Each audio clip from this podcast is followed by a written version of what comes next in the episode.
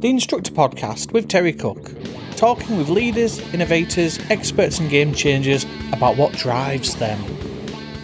Welcome to the Green Room. This is a show where we balls up completely for the last couple of years, blame everybody else, take no accountability for ourselves.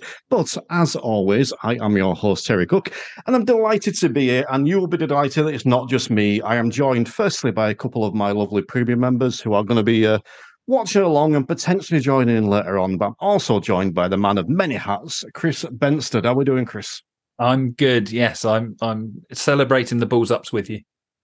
Excellent. Now, which hat are you going to wear today? Which hat do you think is going to be most appropriate? Do you think DITC, Fairytist Explain, Solutions Coach, Author? I I reserve reserve the right to um to change, but I think if we're going to debate the DVSA, I should probably aim with my my children's book hat aimed at ages three to seven. Excellent. Well, we've got a lot of news to cover today. We've uh, Loveday Ryder was uh, speaking about the reasons why there's a, a backlog, and the DVSA have announced their annual report, and there's been a massive debate going on on Facebook. I've seen at least three debates about this recently about the incredibly important topic of what should we do first? Lift your clutch to biting point or set your gas? The one that's guaranteed to cause a big argument. Uh, so lots of news to cover. Later on, we're potentially going to be uh, talking about driving instructors on social media and are we a problem? Do we need fixing?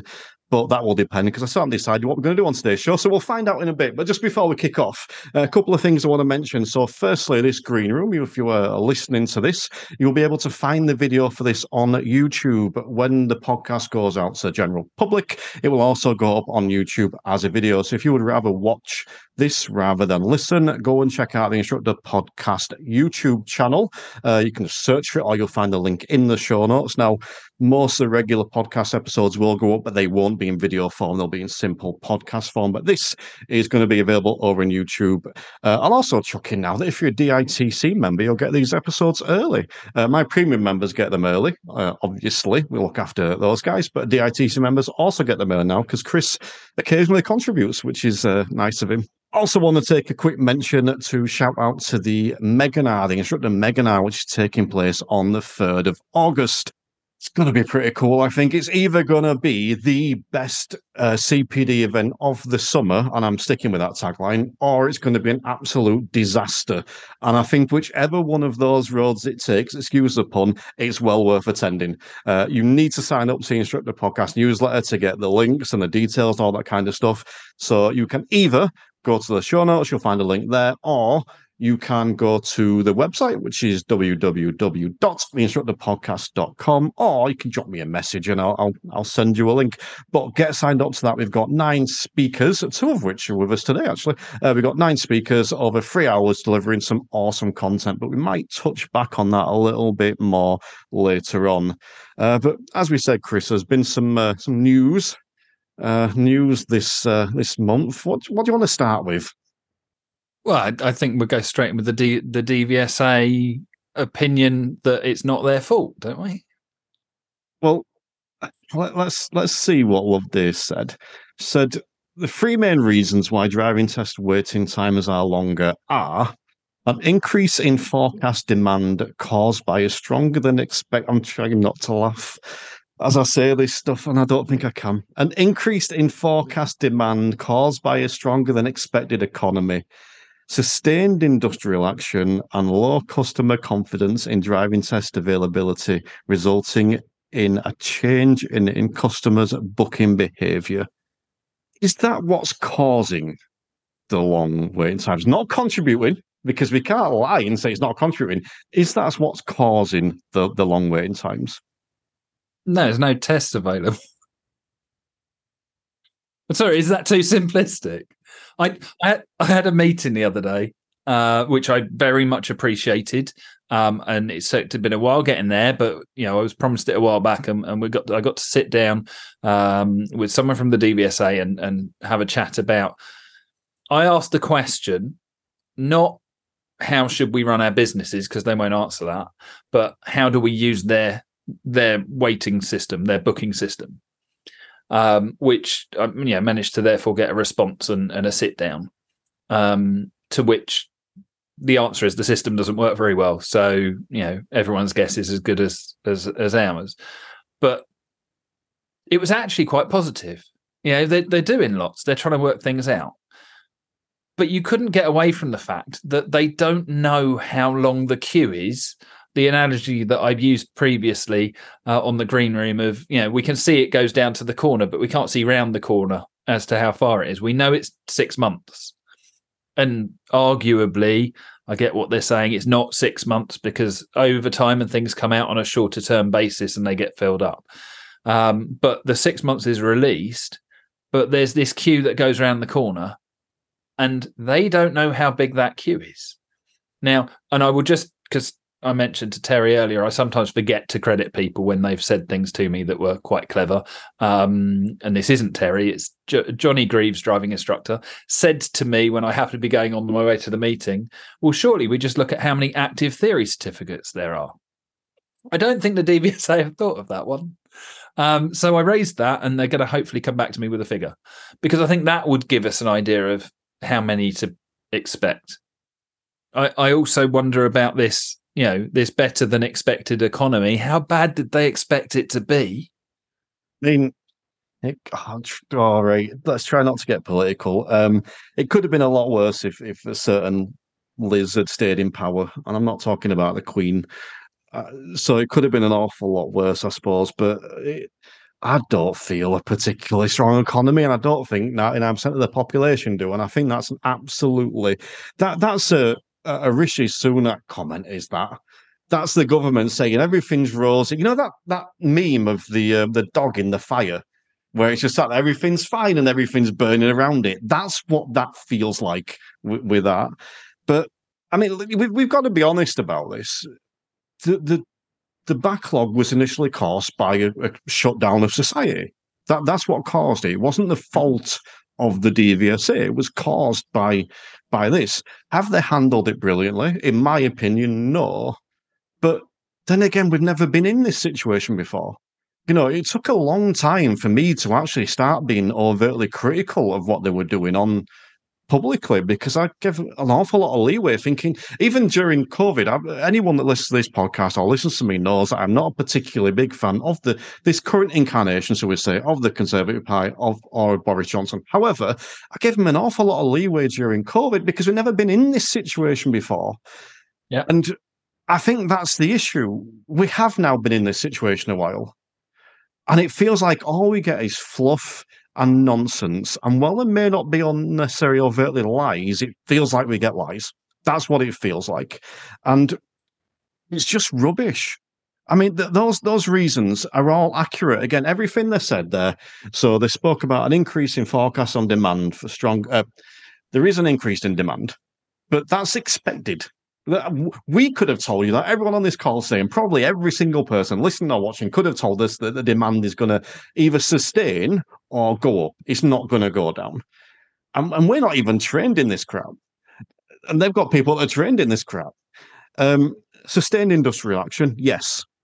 Mm-hmm. But again, we knew about that that was something that's been going on for quite a while and it's continue you know why is there industrial action because examiners aren't paid enough pay the examiners more there's no industrial action now i don't necessarily know whose remit that falls under the dvsa the government whatever but the, there's a reason why there is industrial action and then the other one, and I kind of got a little bit of sympathy with the last one. So low customer confidence in driving test availability, availability resulting in a change in customers' booking behaviour. I think that's accurate. I don't. Why? Because I think, well, I think it's their responsibility to communicate better. We're there again. Um, their responsibility to communicate better and telling everybody that there's a six month waiting list and not telling people how to use the booking process properly is causing some of that increased pressure and demand and it's panic buying effectively that there's certain things that you could you could do to you know to reduce those issues. Um you know i accept there's lots of computer said says no. And and that was the conversation that i that i had when i was sat down with them you know uh the other day was that yeah there's lots of things the system can't do Um, you know, we we know that they are currently building a new. Sorry, they are currently talking about building a new um, computer system. Uh, and and yeah, I, I, yeah, we need that absolutely. I wasn't told not to say it, so there's you know potential talks about looking at building effectively bots. Yeah, the, the bots that we keep complaining about, but a version that actually works for the for the DVSA. But again, it's it's talking about it. It's going to take forever. Um, we're going to resolve the situation before before those things come about. If anything, you know, that's gone before is anything to go by. There's been some real positives, and that they've taken lots of steps to improve things that haven't been communicated well. So the the figure that on the surface looks really dodgy, which uh, I think I'm correct in saying, 700 new newly employed examiners, but they've lost 733, which sounds like a real problem. But actually, as as you know, I, I had a really interesting conversation about they've got rid of part-timers. They've got rid of the non-flexible contracts. They they're in a much better system with the assets that they've got than they were before. So although the net figure is 33 down we've got you know 700 new fresh faces, um, which are the right fresh faces coming through by the sounds of things. They they've also acknowledged that online interview process was not getting them who they needed, so they moved back towards doing face to face stuff, which is more aggro, higher cost to them, time wise, you know, and everything else. But actually, if you get the right people, that's what's important but I don't think that's been communicated. And we've had that fluff in its place. Lead with that. If you're going to say, where are we at? Know, we, we've got better assets in place. We've got more flexibility. Give us a bullshit percentage that, you know, doesn't really mean anything. We accept those. But one that one that actually sort of says we are this much more flexible. And then we can understand that. But telling us that the economy's better than it should have been, um, you know, isn't going to wash. And if it's your responsibility to communicate with the customers and ready to pass, we're both big fans. You know, absolutely. I think they've done a cracking job.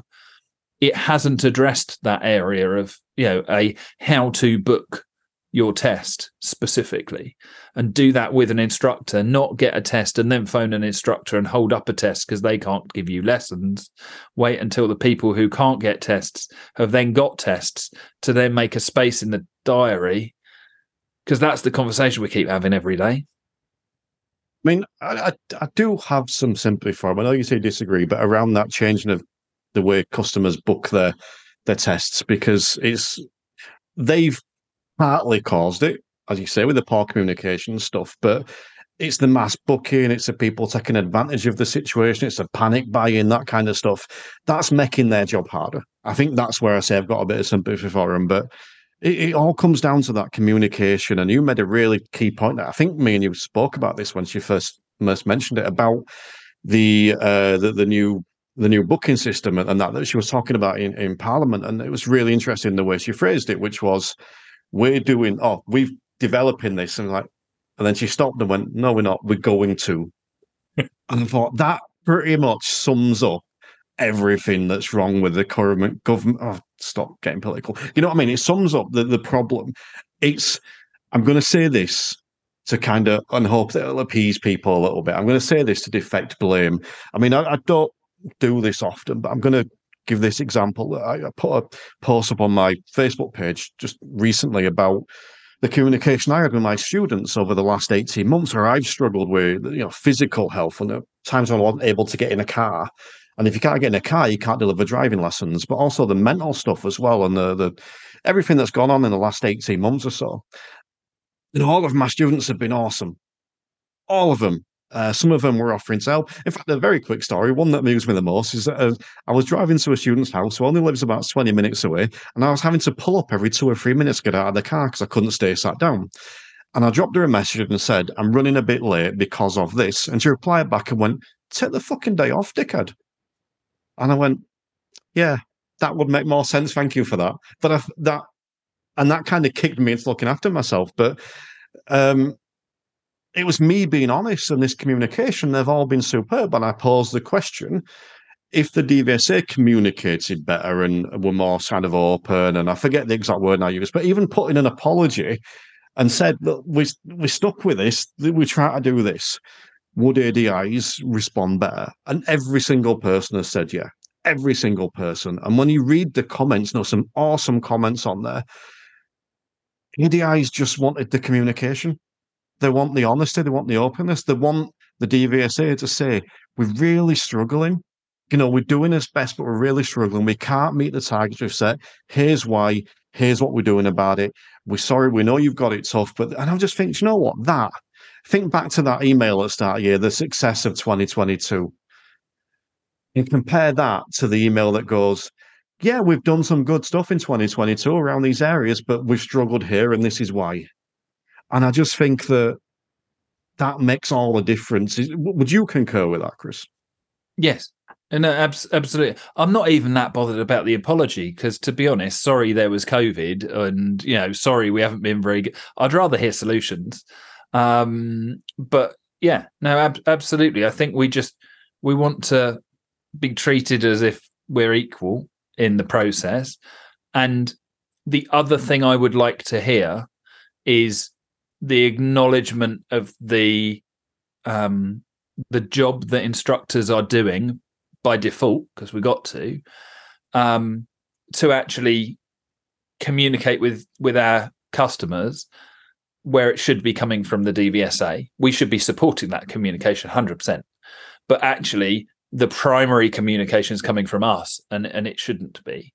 Um, and we're having to do the juggling, and we're taking a lot of the pressure off. And I I haven't heard that acknowledged, and I think it would be nice to.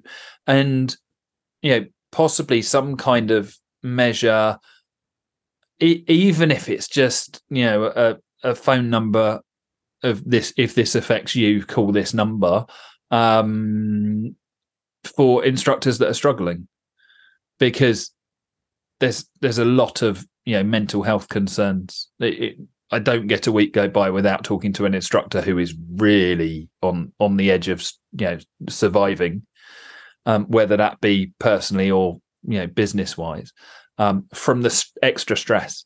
And we're seeing people leaving and going, "Oh, yeah, I can't be bothered anymore. I'll go and do something something else, or I won't do anything." Um, I'd like to see that too, but you know, say not so bothered about the apology, just a bit of on equal terms stuff. I think that's a really good point, and I think it's easy to be a blasé about those people that are struggling. You know, or just you know whatever, just say no. But you know, I think you make a, a really good point, and I try not to be or too critical. I, am I like to look for problems, uh, solving the problem. I like to look for answers. I like to you know, challenge things rather than just being overtly negative. So I don't want to bang on about this too much, but I think it's worth mentioning, you know, to do a podcast about the industry, looking at the news upon the industry without mentioning this. And let's be honest, there's nothing positive to say about this. So I'm not mm. going to just be the podcast that just rants and raves for an hour. But to not mention it would be amiss. But I do want to ask you the question, and I'm careful how I word this. Does it matter if a student has to wait six months for a test? Now, I don't mean like if they're ready and they've you know they then got to wait six months. I mean, let's just the normal process. You have a few lessons, you pass your theory test, and then you've got to wait six months. If that was standard, if that you know, is that in itself a problem? No, but I don't think that's actually the case. the The case is that tests are becoming available at a maximum of six months, and there's more pupils looking for tests than than that. So we've got the stress of of of the the pressure that's being put on that. That you know, if you choose to get up at six in the morning, my question was why six in the morning? Why can't we move it to something that's you know even just seven in the morning would be more reasonable to take the pressure off. Um, you know, if, if you choose to get up, you choose to fight for those tests or you make the decision and i'm seeing more and more instructors openly saying it because at the beginning it was a you know a, a black market and was um was frowned upon of going no i've got pupils paying 200 quid for a test I'm even pointing them in the direction of the people who sell them now. Yeah, not me personally, but this is what I'm hearing. Um, I don't don't do the proper job. We all know that. I'm I'm busy doing my theory. Um, went out and did a proper lesson this week though. Um, so I, yeah, I, I think that that extra pressure that from from the you know we need more than six months. If it was six months, there's a lot of instructors who've been doing the job for longer than I that will say, yeah, that was the standard. So you start learning. You probably get your theory done before you start learning, and you book your test so that we know where it is. Yeah, brilliant. It's the absence of having a test. And then the other people coming along who haven't even started yet, who've got a test. And that's where the the issue is. It's it's in the pieces are in the wrong places. And every every organization will tell you that that's where we end up, you know, going to the wall. We we can't, you know, we're we're reliant on them. Um, but if you've got the pieces in the wrong places, you might as well not have them in the first place. I finish with one comment uh, on this, uh, and I'll let you come back on this, Chris, because um, there was a comment in particular that sparked my attention on the Facebook post I put up, and it was uh, by a friend of us all, a friend of us all, Lou Walsh. Um, said, 1,854 days since the DVSA promised to communicate better with ORDIT trainers, we get our first email. It was the same, same email as all ADIs got, except ours said Dear ORDIT Trainer instead. We haven't had one since. Anything you want to respond to on that, Chris, or is that just a good point to end that aspect of this conversation? I think Lou, says it all there. Um, you know, and and that is that's DVSA communication in a nutshell. To be honest, give them credit. We got an email. That's probably better than average. Let's move on then to the um their recently released what do you call it annual report and uh, glowing praise about themselves in that report, the success they've achieved and the success they've done. But I want to make a slight confession here because this is, and I'm sure I'm not the only one when I say this. I'm in the driving instructor bubble. So when I think of the DVSA, I think of driving instructors and driving tests. I think of nothing else. And reading that report, I was like, there's some really, really good stuff in there that they've done. Mm-hmm. Bugger all to do with test and instruction. I mean, there was one little box that was like hidden away about it, just numbers, but the some really, really good stuff in there. I thought, you know, maybe I'm too harsh when I talk about the DVSA. Maybe I need to be very, very specific about what aspect I'm talking about. I don't know, but um, I don't want to go into the report as a whole. I don't think that there's a lot that necessarily needs covering there. But do you think that's something you would agree with? The fact that we get in this bubble and we forget the fact that they're doing a lot of stuff really well, doing a good job. Well, yeah, we'll go with that. A lot of stuff really well, doing a good job in some areas. But we just feel insulated and, and see this bit and then tar everyone with the same brush potentially. Yes, totally agree. I, I also see it the other way round is if they're doing that well on other stuff, what's the difference? Is is it us? Are we the problem? I you know I'm open to that. I I don't think it's the case. I don't think we do ourselves any favors some of the time for them to be able to engage. Um, you know, we we as a, as a mass can be quite militant or um you know we we if we don't see the point in it then we don't want to engage in it. And I think that that's a, a massive problem. It's the minimum standards industry. You know, we we we all focus on that what's required for the test and and you know even the best of us that are looking for safe driving for life as it is meant the you know the real tagline um still get sucked into that that bubble of of test stuff and DVSA stuff. As you say, that's only part of what the DVSA do.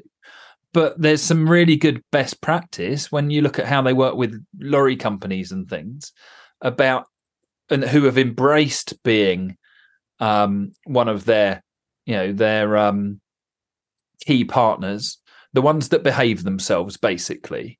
If you behave yourself well, the DVSA will leave you alone now they've tried to do that with the standards check and the grade A, grade B, and just everybody's, you know, I say everybody, a, a vast majority have have kind of, you know, fought back against it because they don't want to be judged by the DVSA. It's not it's not their job. But blooming is because it's who decides if we have a license or not. So yeah, I, I, I think it's really interesting to be reminded of of all those different assets and and facets of of what the DVSA do and and what they're responsible for. I also think we have a habit of lumping them in with the DVLA, um, and you know, and and kind of not differentiating there as well. And from experience, you know, they're sister sister agencies. They don't work together.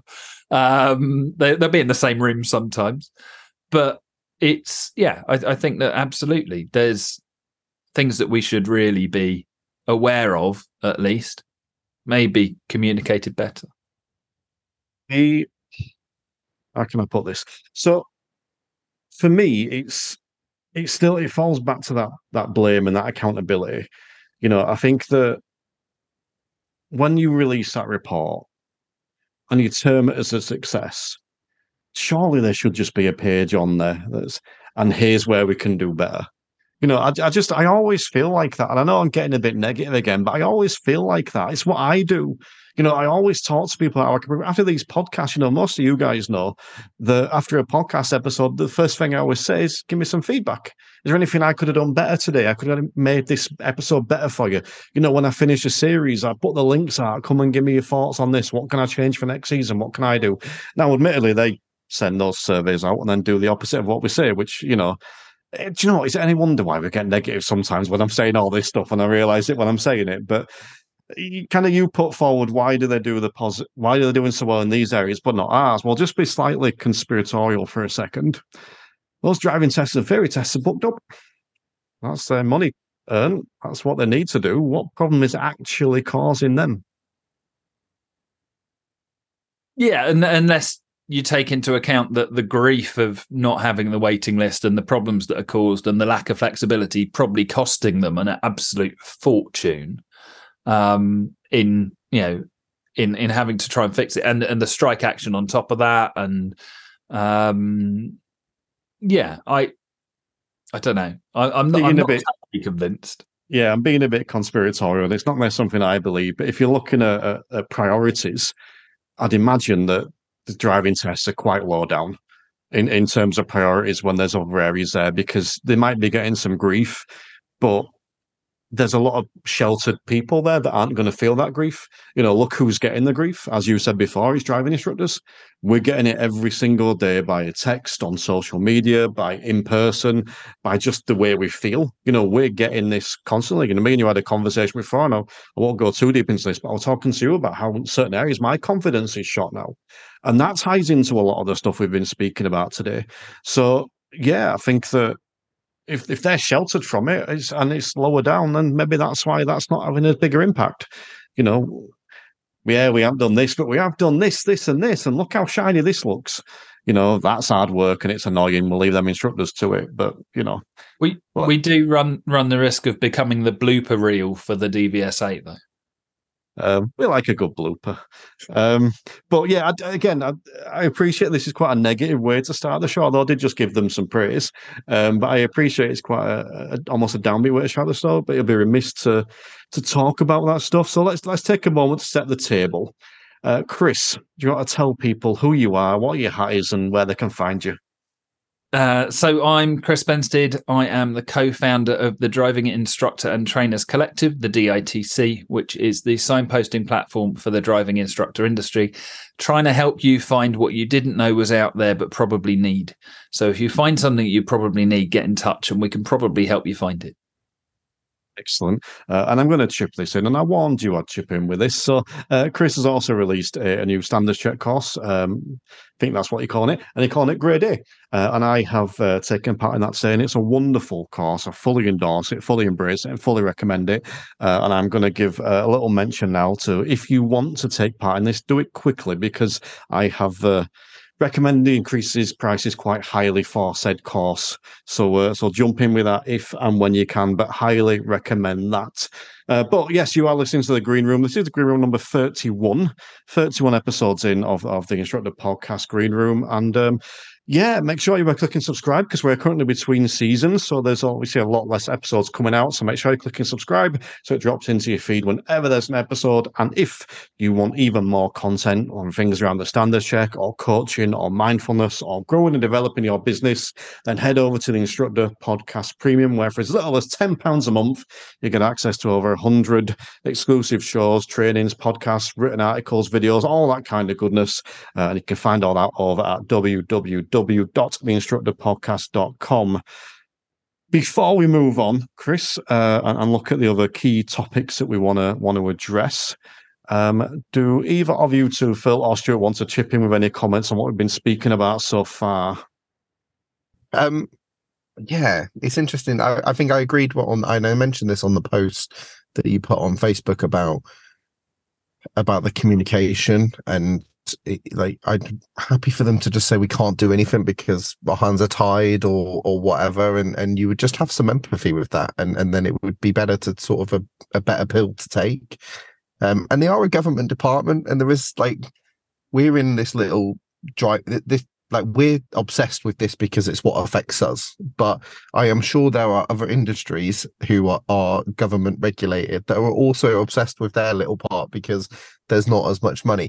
My only issue with with the dvsa is they do have a source of income other than just from the government and and from from test fees and it might not be very popular for them to do that but i don't do wonder why they don't just increase the test fees have more money to pay examiners or employ more examiners and fix the it would fix it straight away. It would it would stop people booking tests willy-nilly and not caring about it and it would also give them more funds to increase their service basically. Remember all the fuss? Was it last year when they increased it by like a pound or something like that? And there was a massive wave of communication. We got more communication about that pound than we have about anything else. And half of people were kicking off and half didn't care and half had strong opinions and half didn't. And I and I remember thinking then exactly what you've just said, just bump it up by 30 quid, double it. And you know, you just got this massive revenue coming in. Uh, yeah, wholeheartedly agree, Phil. Uh, Chris, anything you want to touch on with that? I, I, think if the going rate out there at the moment is 150 quid or whatever it is, then you know if people are paying that anyway, um, I appreciate that they're very aware of different areas of the country you know ha- having more or less money to spend. Um, but how, how many lessons have you got to have to you know extra to bridge that gap while you're waiting? Um, you know if it if it develops a solution then most instructors will find you know a, a, way around around that of all right we'll do a lesson every eight nine days instead of every seven or you know and and we we can bridge that gap fairly easily. So yeah, I um yeah, I would agree. And, and, to be fair, you know, I did have someone say to me recently, um, we should increase our price, or I should increase my prices to my learners so I can give all my content away for free and don't charge ADIs. So, you know, we're only suggesting the DVSA do the same. Um, uh, Stuart, do you do you want to come in with something on that? Um, yeah, first of all, thank you for letting me gate crash, Terry. It's very kind of you to let me hang around um, um, when I shouldn't actually be here. So thanks. And really interesting to hear um, Chris's points and Phil's points and yourselves. I think there's some really eloquent stuff there. There's a lot of angst, which we get at test centres up and down the country. You know, I'm part of the, the ADI NJC. We hear it all the time through the ADI NJC. That doesn't belittle anything that we're talking about at all and I don't want anything that I say now to take away from what is an important conversation. But I'm just fed up with it. I'm really scunnered and fed up um, with the fact that um, driving instructors up and down the country, national associations, um, capable trainers and industry leaders, as as you guys are, have to talk about this kind of thing about the DVSA and talk about how rubbish governments are we all know governments are rubbish. Do you know, it's, it's departments of transport. and Chris, Chris, your point about, and I've heard you talk about this in other places about this being a minimum standards industry. I, I like that that point, but I think it works better, or you can expand it to include the fact that the DVSA is a minimum standards organisation in terms of the level of service they provide to driving instructors The DVSA has no interest in communicating with learner drivers. Um, they will use driving instructors because we have more contacts. To me, that's not that controversial. It would cost them a fortune to go and run more campaigns than they already are. Um, I think you're right in what you say about um, Ready to Pass. It's a really good campaign. They are doing good things, as Terry said in that report. My main interest is more about moving this kind of conversation on. We acknowledge it. We fight through things like the DITC. We fight through representations through NASP. These things are important. What are we going to do beyond that? I don't. I don't really know. I would rather we all got together as a, a collective group and got our heads back um, around more important things about road safety, developing driving instructors, doing some of the more interesting things like I know Phil is doing later on with the the book review on the inner game. I'm sorry I can't make that, Phil, even though I voted for the book. Um, but I'm sure it's going to be brilliant. These are the things that get me excited about the industry. Um, and the opportunity to persuade capable, intelligent people like you to put all your brain work to things like that rather than getting angry. Because I've been in this this industry a long time, and I've I, I run a driving school. I, I, I know all the arguments. I know all the angst, and I'm done with it. I'm I'm I'm I'll, I'll, I'll contribute when I'm asked to, but I want to move on. I, I want us all to kind of move on from that. Sorry, that's me off my soapbox. Oh, I love that. And, and just before I respond, that I will just mention that uh, join the Instructor Podcast Facebook group and you can come along to Phil's book club, uh, the ADI book club. It's the inner game of tennis is covering this month, I believe. I say this month, it's uh, very soon. So by the time this has gone out, it's too late. But you can always come to the next one and the videos are uploaded into the group as well, so you can go back and watch later as we discuss them. And uh, uh, did the first one last month, didn't you, Phil? And it was awesome. So uh, yes, um, come along to that, and I'll let you promote that in a second as well. But um, you've just put very eloquent, eloquently what I put absolutely butchered at the start of the show. Um, and it, it, goes back to what I was saying about not having a topic for this show, not really knowing where to take it. And it, it's because initially, I, you know, when when Loveday was answering the questions in um, uh, to, to Parliament or whatever, and I got so frustrated by that, and I, and you know, it's it's that reaction that we have, but then we have to control the reaction. And so immediately I'm like, right, this is what we're talking about on the podcast. And I get all hyped up, and then I calm myself down. I'm like, no, do you know what? I don't want to talk about this. And I sent Chris this message: uh, change your plan for the green room. Uh, I'm sick. Uh, I'm sick of so much nonsense and negativity, and fed up talking about waiting times. And don't think we can ignore them. I think if I'm doing this monthly show on the news in the industry, when stuff like this gets said, we have to address it. But it's why I try not to make it the topic of the show. So I can wholeheartedly agree. And you've put that an awful lot better uh, than I can. So thank you for phrasing it that way. And I also think that when you're talking about the news and, and what the DVSA have put out there, and they, they, they got to choose the, you know, the, the rhetoric of it. Um, we've got to respond to that. And what that means is that instructors will then listen and then we can promote things like the book club and we can promote things like you know the the whole content of of the instructor podcast um you know it, it's a bit like if you want to sell a course um then make it about the standards check um and as someone as terry has said uh, if i've got a standards check course out there it's nothing to do with the standards check it's about every single lesson being awesome but if I put let's make every single lesson awesome, no one will turn up, which is really you know difficult when it's a one to one course. Uh, but actually, when you're trying to you know trying to promote that, you've got to start with the the pain points first. Um, and and just to to to take to take what you you've said Stuart, was about the DVSA can't talk to all of the pupils, although Ready to Pass is doing really well at that. It would be good if they spoke to all the instructors, but you know, if we go back to to COVID when I, I believe the DVSA said we can't be expected to communicate with all of the instructors because we'd have to have their details, the people that run the register.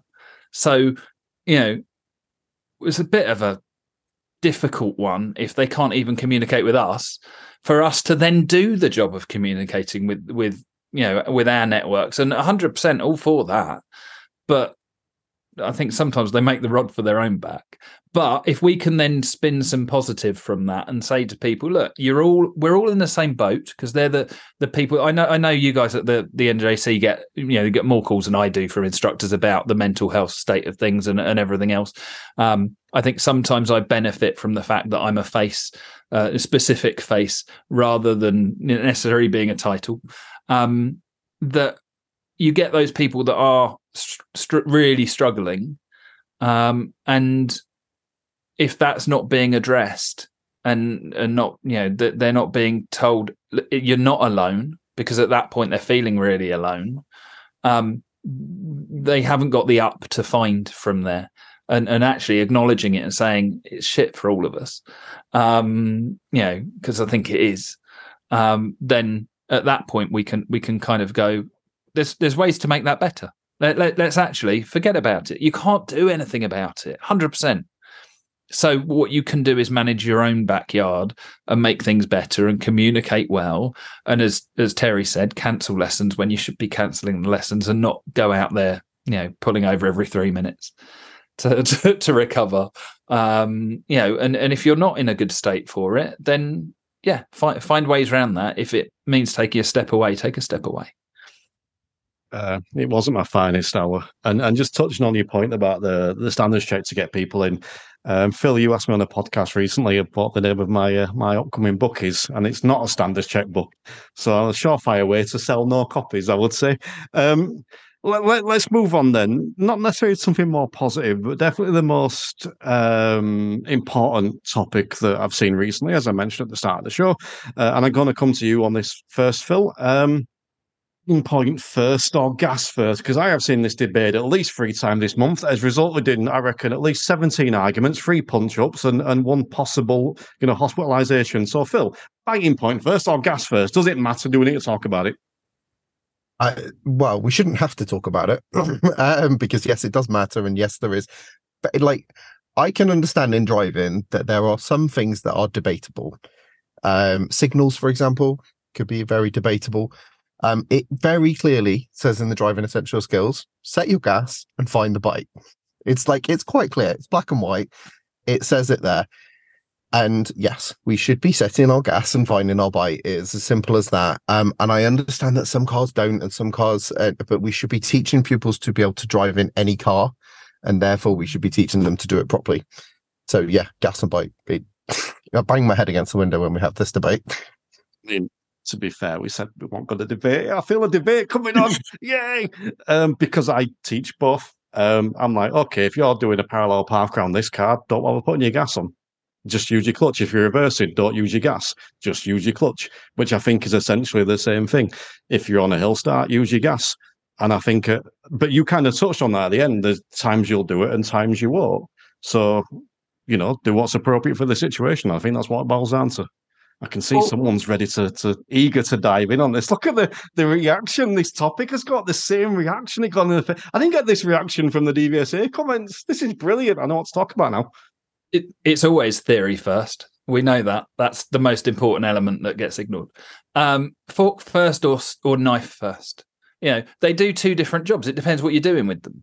So actually, break it down, do it individually. What's the gas pedal about? It's not about gas anyway, because lots of electrics out there. I haven't got any. Um, uh, it's about power. It's it's about it's about the engine. Then the clutch is about the dispersal of it. So if I'm in my my previous car um, that would pull away without any gas whatsoever, why would I destroy the environment by revving? Um, makes no sense. It doesn't need the power, so I don't need to add the power. So if we understand it, I think there's a massive danger, and it's not often that I disagree with Phil, which you know is brilliant. I love can it. I, can I jump in there then? So, but my guess is you would have your foot over the gas in that moment, like it, like maybe not pressing it, but I'm sure your foot would be on the gas. I might be like, on the brake. Would you be pressing the brake? Yeah, because that's the, that, that's the, one that gets me. I do not, and, and again, we might disagree with this, but I, I, I can't be doing with foot on the brake, find the bite, and then release the brake. So some cars now, when you push the accelerator, the automatic handbrake comes off.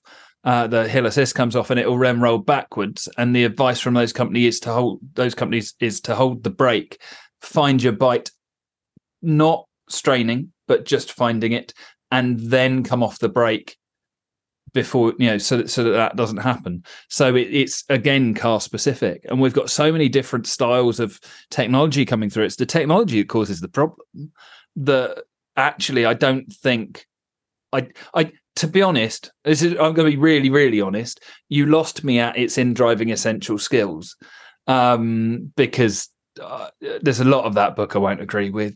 Um i think you've got to have a foundation knowledge. So if someone came into it knowing nothing, yeah, it's all good. It breaks things down. But then you end up with different things of the the one that I get a lot is people who've who've moved from traditional handbrake, sorry, parking brake. I can hear certain instructors screaming. Uh, parking brake, traditional hand uh, parking brake, hand parking brake. That's better. That uh, that is you know moved across to an electric and then they're getting their pupils to get their feet ready and then hand releasing the electric parking brake instead of moving off. And when you move off, it turns itself off automatically.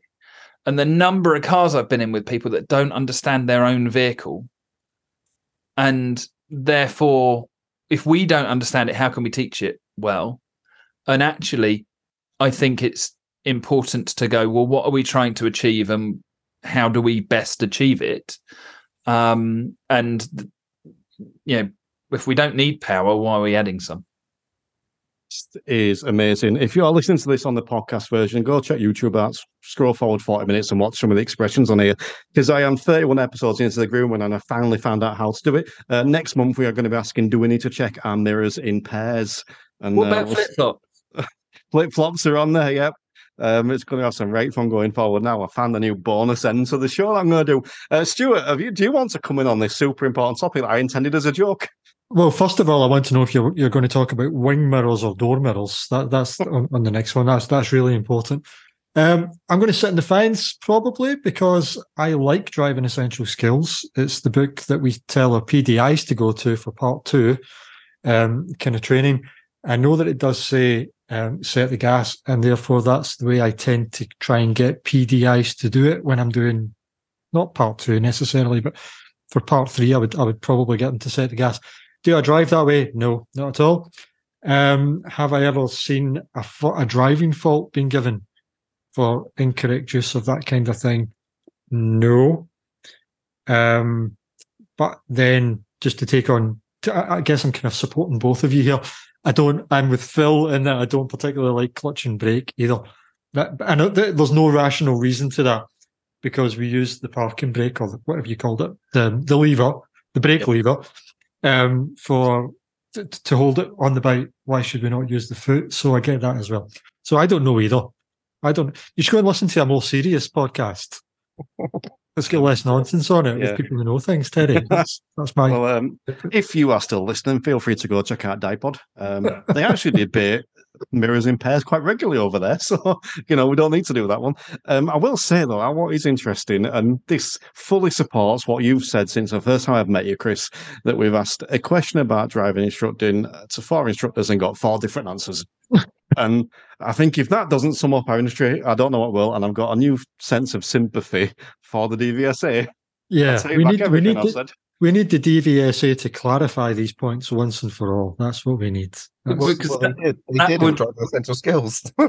that would assume that they were right and that they're not based on minimum standards.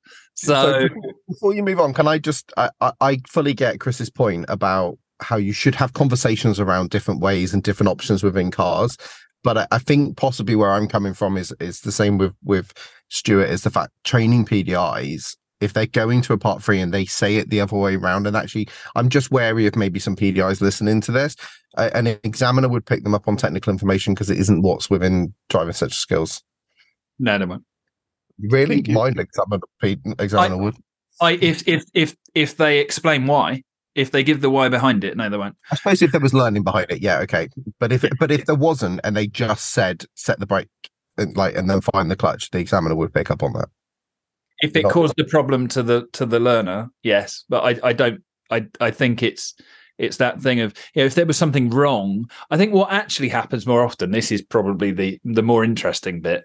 Um, as much fun as it is debating it, um, is so I I had a PDI who came out from the debrief thinking that they had to put the handbrake on every time the car stopped because that was what they were told by the examiner. And it wasn't it was about the fact we need to have a discussion about when when the parking brake handbrake whatever we want to call it is appropriate. Um, and that's the bigger conversation. And i think that's always what happens with the the, the divide the communication divide between ourselves and the DVSA and I was in a meeting last night in which um, commentary was mentioned. So it was talking about the ch- potential changes to uh, ADI Part One, Part Two, Part Three process. Um, talking about ORDIT, and it was um, that commentary is now not spoken about at the DVSA.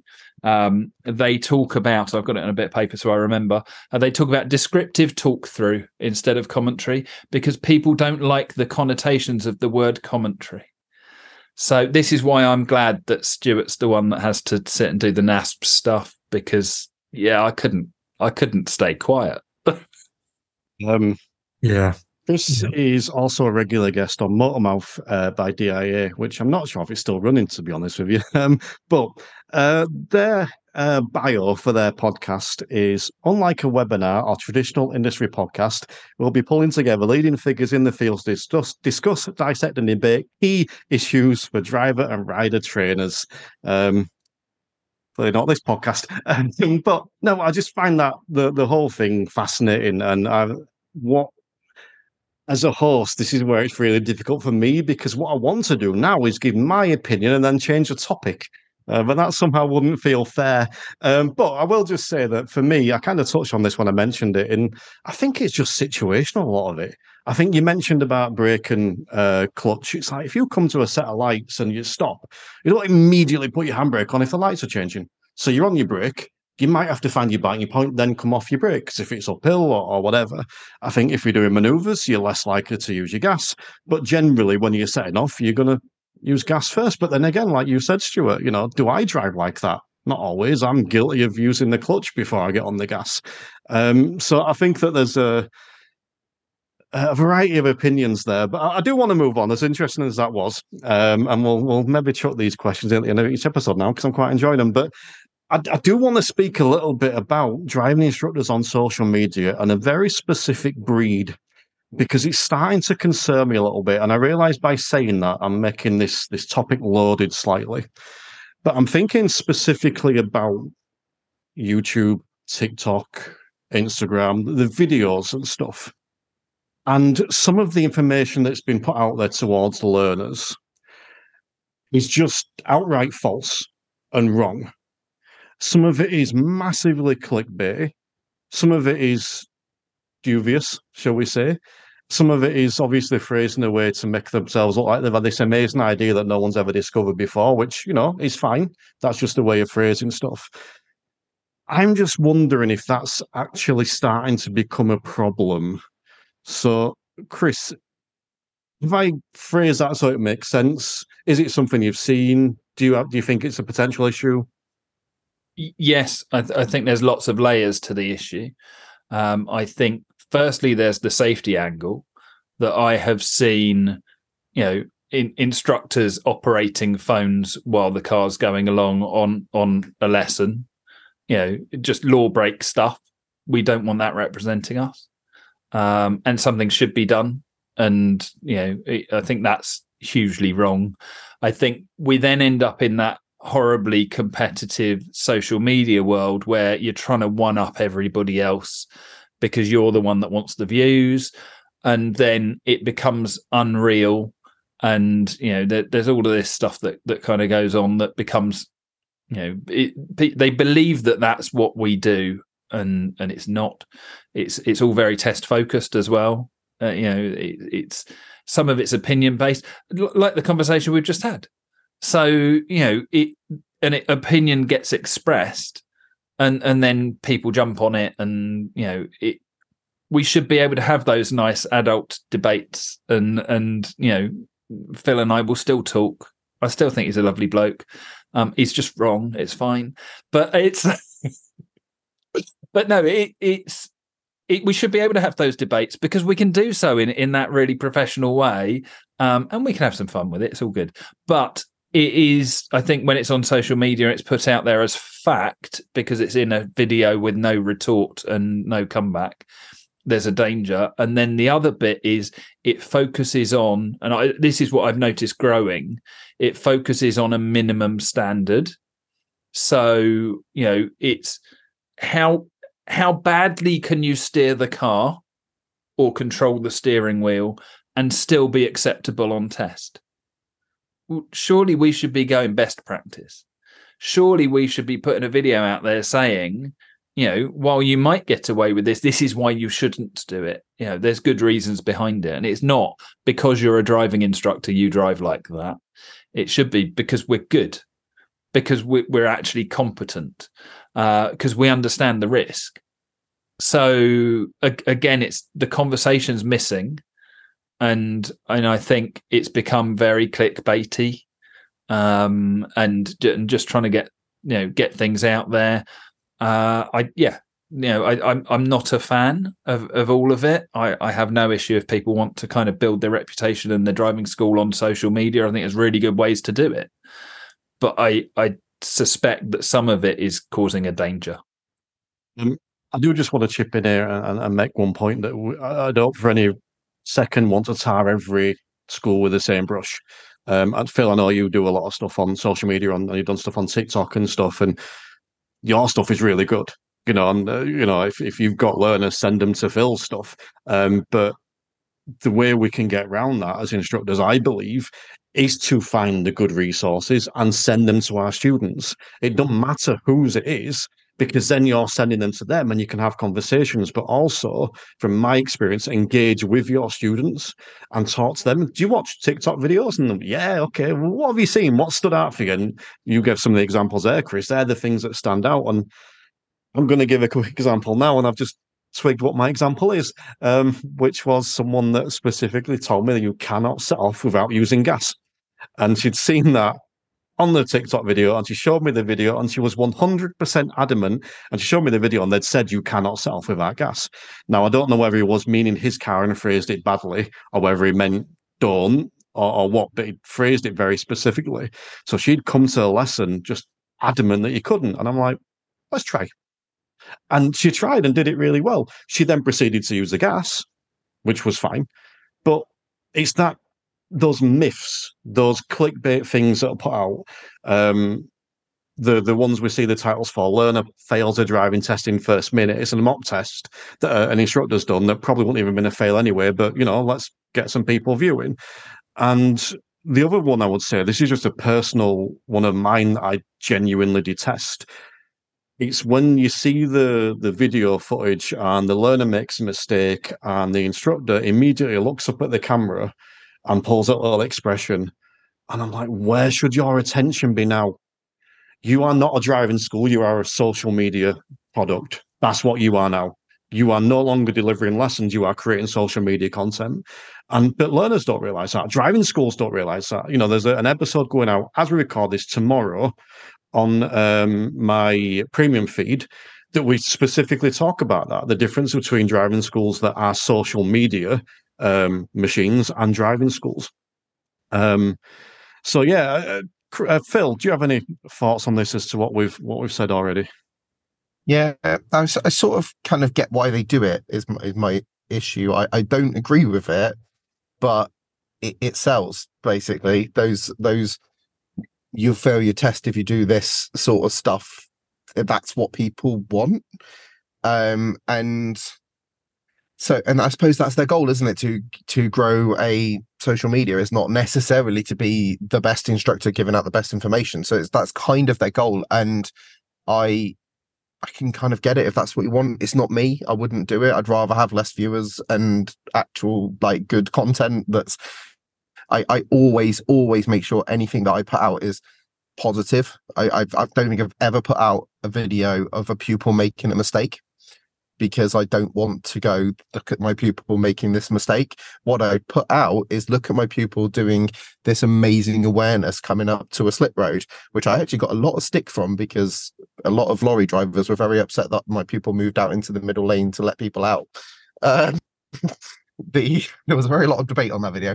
Um, but yeah, it's uh, for me that that that should be the way it goes is put out some positive stuff like this is what you should be doing not this is what you sh- shouldn't be doing um and make it more positive i think that, that that'd be the way i'd go It's going to make a note for a future episode. Should cars move out to the middle lane? So, um, no, I, I do. I get. It. I get why they do it, but I suppose the, the question I'm going to ask you, Stuart, then is: um, Is it a problem? And and if it is, can we do anything to fix it? Um, I think, as Chris said, it, it probably is a problem um, because it's so unregulated and nobody's going to regulate it. The DVSA is not going to regulate it for us. Um, sorry to put that spoiler in there. Um, but it's the same as any other industry, I kind of think. You, YouTube has built itself um, on how to, how, how do I do this? Um, and loads of I can't think of any off the top of my head. You know, a golf swing, for example. How do how do I swing a golf club? How do I swing a tennis racket? And there are people who have built careers on social media doing this kind of thing. And I think in any specialist kind of industry, you're going to get people who are going to copy that model and try to run a business of it. I'm not overly familiar with the the, the kind of videos um, that, that you're talking about. I kind of use YouTube for more kind of off off grid, off work kind of stuff, but I, I'm aware of them I'm uncomfortable with the fact that people are maybe taking advantage of learner drivers and making a living on that kind of content. Um, unfortunately, it won't. They're not making money from driving instructors. I don't think they're making money from learner drivers. The money will be from learner drivers who are clicking through and watching it, because even though it's an example of somebody doing something wrong, pupils may consider they're still learning something. Phil's point is great. We should we be watching things that are negative? Probably not. But people do learn stuff from it. It's still a demonstration of how not to do something. Um, we we have internal videos in our um, our driving school where we record part three mock tests, the same as Lou Walsh does, and we use them in house for our PDIs and everyone sees our PDIs making mistakes and doing things wrong. But then we talk about it, we explain why it could be done, how it could be done better, um, and we share that with the, the, kind of next generation of PDIs. Um, yeah, there is probably some dangerous stuff going on out there. I'm, I'm probably on, on on Chris's side with that. Um, what can be done? I don't, I don't, I really don't know, Terry. I don't know. I think we kind of made one suggestion before, which is the resources we send out. But I think it also ties into something you said earlier, Chris, about the you know selling standards check to to sell something else. You know, I've got a lot of experience in this with the podcast. You know, I know what titles will have bigger downloads than others. Um, but from from slightly different perspective, people that invest aren't the people that go to clickbait or rarely the people that go to clickbait, the people that tend to invest. So even if we talk about the instructor podcast premium, I'd say 99% of the people that come to premium aren't people that were first attracted by the standards check stuff I do. The people that were attracted by the variety of the episodes and the content that we put in, like the big debate about whether you should set your gas first or not. You know, they're attracted by that. And then they come in. And I think that all we can do is all we can do. So, like you were creating that content, Phil, and you're creating good quality content. Now, it may never reach, I don't know if it has, but it may never reach the levels of some of these other driving schools that are purely clickbait, that that don't analyze problems, that don't work with the learners, that simply highlight the mistake they've made and then tell them how to fix it. You don't actually see the learning going on, if you like. You may never reach that, but you're still influencing people you know, it's I, I, use this podcast again as an example. This podcast of a season five was listened to by I forgot the numbers, um, four thousand people, uh, roughly four thousand people across season five. That's ten percent of the industry. I've got my mouth right now. Yeah, so, but that's only ten percent. What about the other ninety? Well, I can't affect them. I can only affect this. And I think it's really easy because I do to, to get disheartened to think, well, why ain't everyone listening? Why ain't everyone watching this this video? Why ain't everyone watching my video on how to do a left turn safely? Why ain't everyone watch my video on why you don't have to do a six point or 17 point check before you set off? You know, but all we can affect is all we can affect. And I think the more content we put out that's quality, then the better. So whether that's what you're doing, Bright Coaching, Stewart, or, or the what do you call them, ADI NJC, or Phil with the driving school and the stuff you're going down, or, or the DITC, or whatever other hat you decide to wear. I think that all we can do is what we we can do and influence who we can, and then sweep up the stuff from every everyone else. But I suppose aside from that, Chris, is, is there anything else we can do? I think just hold ourselves to account. Um, you know, don't do it for the other people if there's going to be, you know, a risk of it. Um, I, I don't know. It's something that I've always just done, kind of as part of valuing the effort and work and things I've put in. We all know how easily it can be taken away by doing something silly, by making a mistake, by something being misconstrued, or you know you have a bad day, you put something on Facebook. The number of times I've regretted putting something up, but I knew when I did it that I shouldn't have been doing it. There was that voice, and I ignored it. Tried tried to listen first. So, you know, type it out. The number of messages I haven't sent probably outweigh the number of messages that I have, you know, fairly dramatically. So, you know, type it out by all means, but don't hit send. Um, the same with a video. You know, get someone else to watch it for you and say, "Do you think I should?" Um, there was a moment when I w- I won't go into the specific details because it, it it was thoroughly inappropriate and it was nothing to do with with work as such.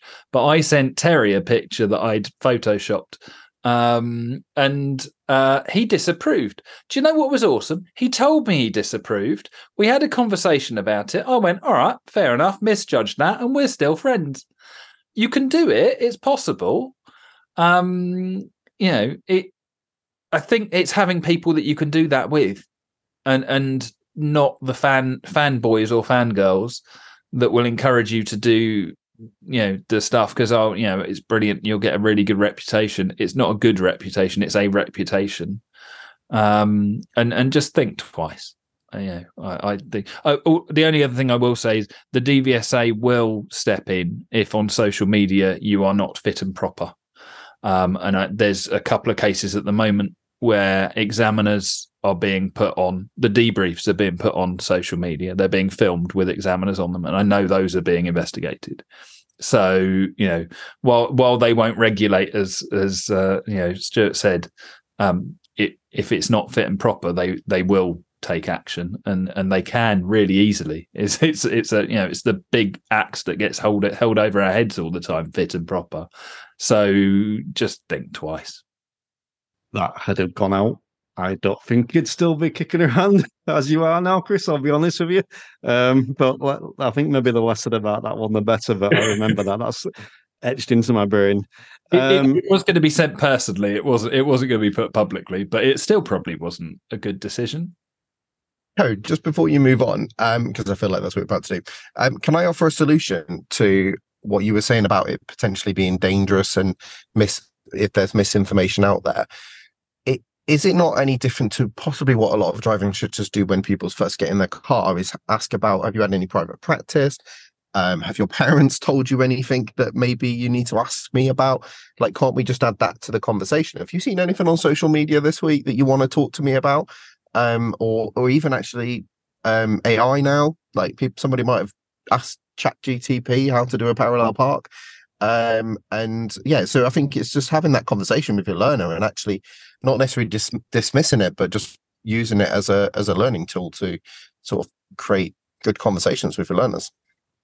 That's a great idea, especially on the first lesson. Like you say, you ask people's, you know, influences in driving. Well, they've got influences beyond what we had ten years ago now. So I think that's that's a great shout. And um, I had a brilliant one recently. Uh, is it they call it a six point check or a seven? I can never remember that the some instructors insist upon.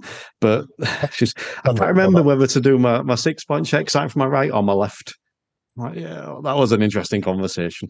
Um, anyway, yes, uh, you, we were. I'm going to move on a little bit because I want to I want to touch on this because it's the last episode uh, uh, before the Meginar. So I just want to speak for a minute about that because we have got two people on the show today that are going to be presenting at the Meginar. So I'm not going to come to them first because uh, I think it was you that said it, Chris, not going to the, the fanboys, the people that are biased.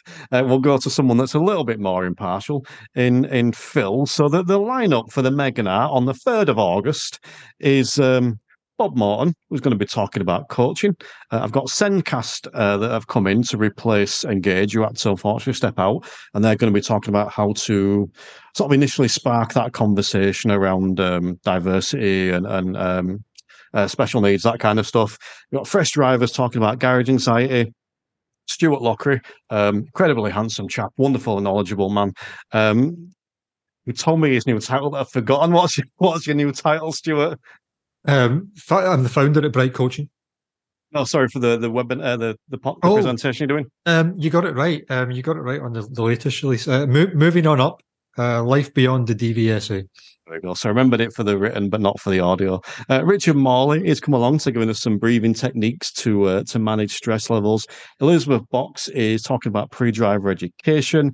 Chris Bensted is doing the theory. I'm not going to say you're handsome. Uh, Laura Joyce is talking about social media for driving instructors and knowledgeably instructor training are coming to talk a little bit about well taking us back to the future. And I'll let you uh, you work that amongst yourselves. So uh, I've got two questions for you, Phil. Uh, are you looking forward to this? Secondly, is there a particular speaker you're looking forward to? Um, no, it sounds awful. Um, is, um, so yes, absolutely. I'm looking forward to it. You, you happen to put it on the day that I normally have a team meeting with my instructors. So I have advised all my instructors to sign up for that instead of listening to me talk. Um, so, oh, have I got a particular speaker? Um, I'm just going to go for Stewart because he's there looking at me. Um, I've always liked you, Phil. I've always liked you. Yeah. Um, you know not I, to disagree with Phil now because he'll, he'll choose someone else later on. um, I, to be honest, I'm looking forward to all of them. I I think it's a, a lovely mix um, of not just instructor stuff. It like it, it's stuff that you well, it is instructor stuff, but not standards check stuff, I suppose is what I mean. Um, so yeah, it's a lovely mix. I think actually I'm looking forward to probably the garage anxiety one, partly because I have garage anxiety. I'm rubbish with cars, and I I've actually just I've got a car that needs to go into MOT recently, and I've just recently asked my instructors like who who do you go to? Because like how do you know who's good at being being a mechanic? It's, I'm assuming it's the same problem um, learners have choosing driving instructors. And and often, what do we ask? What cost will it be? Yeah. You know. Yeah, exactly. Um, What's your yeah. pass rate? What's your pass rate in fixing cars for MOT? Yeah. Um, yeah. Um, but but yes, for, for anyone listening, it is on the third of August. Uh, it's going to be uh, broadcast into a private Facebook group, so people can go in and listen to that. It'll be left up for a couple of days, and then you will all be kicked out. So you'll have access to it for a couple of days. Ideally, watch it live because live you'll be able to go into the chat and interact with each other and ask questions.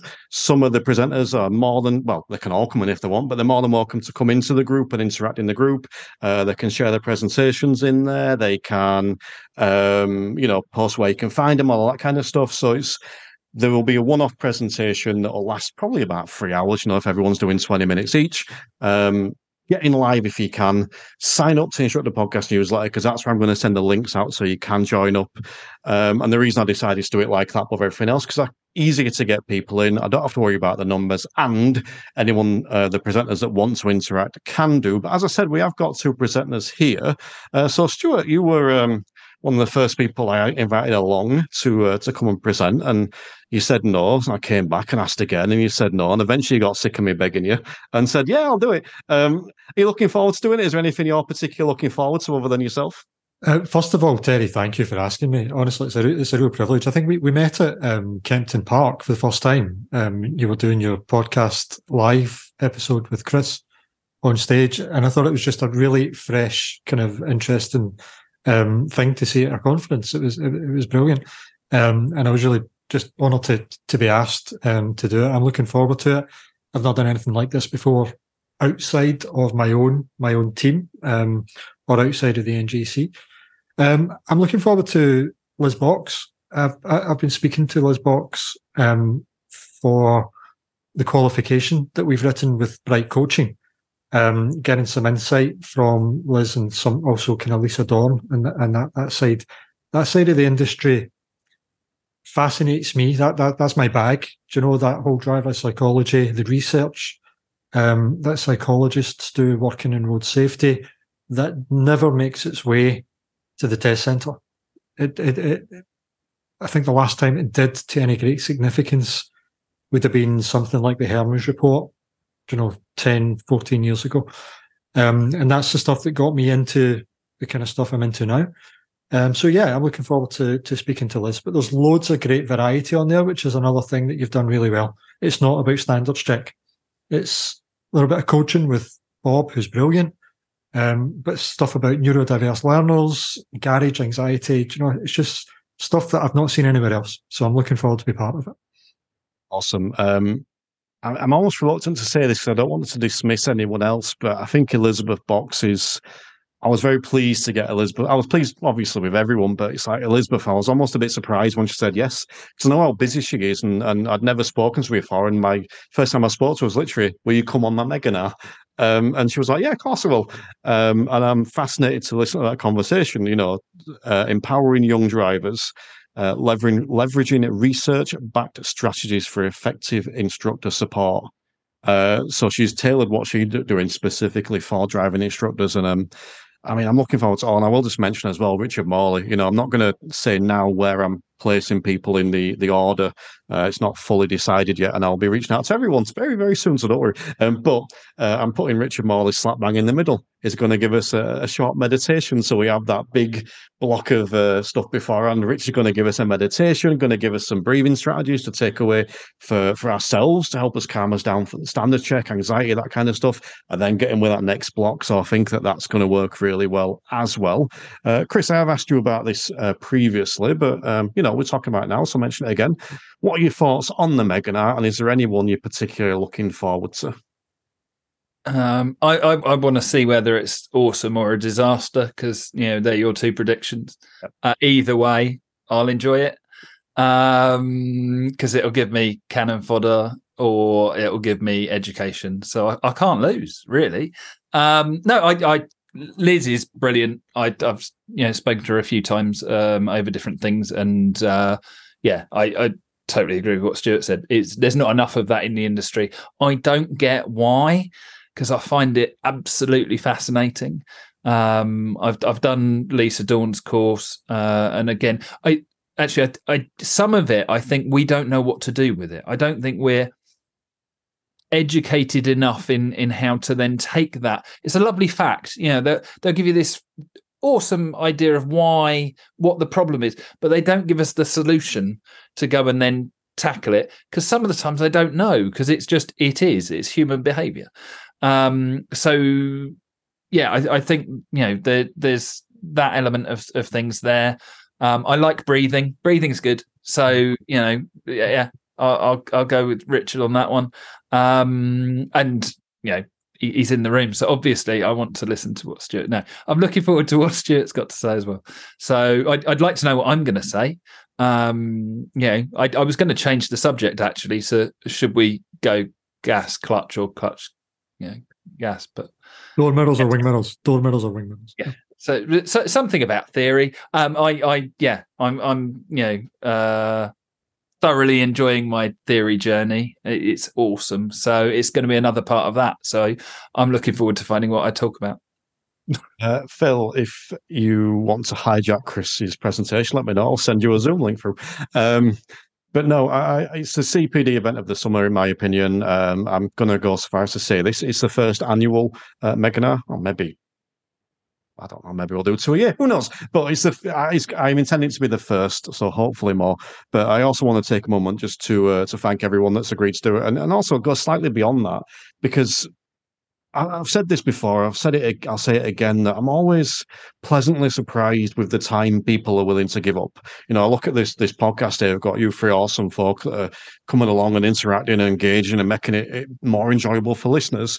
Uh, in my premium group recently, I've had um, uh, Chris Brooker and oh, I always want to call Chris Benson, uh, but Chris Brooker and Adil Amasya, they're absolutely nothing to do with the industry, but two phenomenal people in their own industries coming to share their insight. They're going to get nothing from coming to talk to my premium members or coming on the podcast, but they come and do it. And I think what a you know, there's a lot of negativity around, but you know, look at that, and it just makes me smile. It makes me positive, and I think that these are stuff we can, we can, um, we can take going forward. So, you know, you two here, so thank you for agreeing to doing it. I'm very much looking forward to it. Uh, and and uh, the third of August, head over to the website, check the show notes out, and you can sign up over there. Um, think that's about all we're going to cover today. I think we'll, we'll wrap up there. So uh, I'll come to each of you individually. Phil, do you want to just give people a quick heads up on uh, where they can find you? Um, so yeah, I'm at um, cowleyschoolamerican.com. Um, or if you're a PDI, come join Lou's PDI group. I'm admin there. Um, and then obviously the book club, which is tomorrow, which I'm pretty sure this won't be out by then, but it's tomorrow as we're recording. Um, and yeah, we're talking about inner game of tennis, and I already have another book lined up for next month, but we'll keep that secret. Um, teasing for the tomorrow's episode. Um, so yeah, come and come and join in because the more people, the merrier. We can have a great conversation about coaching. Uh, sorry, go on. That was it. Okay. Uh, yeah, Phil's doing the teaching automatic. That's what I'm going to do because apparently I know nothing about gas um, Phil's doing a great job over on the book club there. He took it all from me, and um, yeah, I'm loving what he's doing over there. And uh, the inner game of tennis, one I'm looking forward to. I'm also now keen to see uh, what we're doing next month. But uh, Stewart, do you want to take a moment just to uh, tell people where they can find you? Yeah, sure. Um, you can find me at um, my new website, which is brightcoaching.net. At the moment, it's just a sign up form um, to stay informed of what we'll be doing towards the end of the year and into next year. But basically, we've written a professional accredited qualification, um, coaching, advanced kind of coaching techniques, uh, behavioral change, and driver psychology. It launches in Glasgow next year. The hope is that obviously we sell some places on that training course, um, and eventually we can maybe bring it down to south of the wall one of these days um, into England.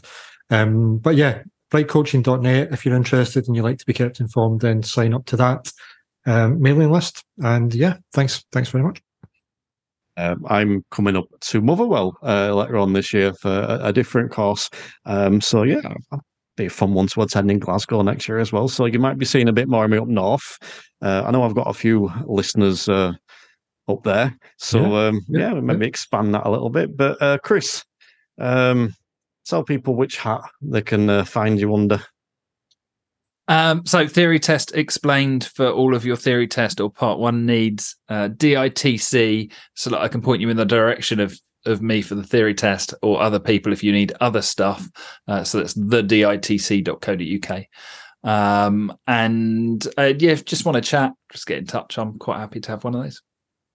Uh, and as mentioned earlier, for the Instructor podcast, make sure you're subscribing uh, so that these episodes that come out before season six, you get them dropped into your feed straight away. Go check out the YouTube channel. Lots of little bonus pieces of content coming up over there, as well as the video for this. Um, make sure you're heading over to the website. That's where you'll find all the stuff for the newsletter. You can sign up for the Instructor podcast premium. Loads of content over there, loads of good stuff over there. Um, but all that's left me to say is thank you for listening uh, and thank you guys for joining me. It's been a pleasure. The Instructor Podcast with Terry Cook, talking with leaders, innovators, experts, and game changers about what drives them.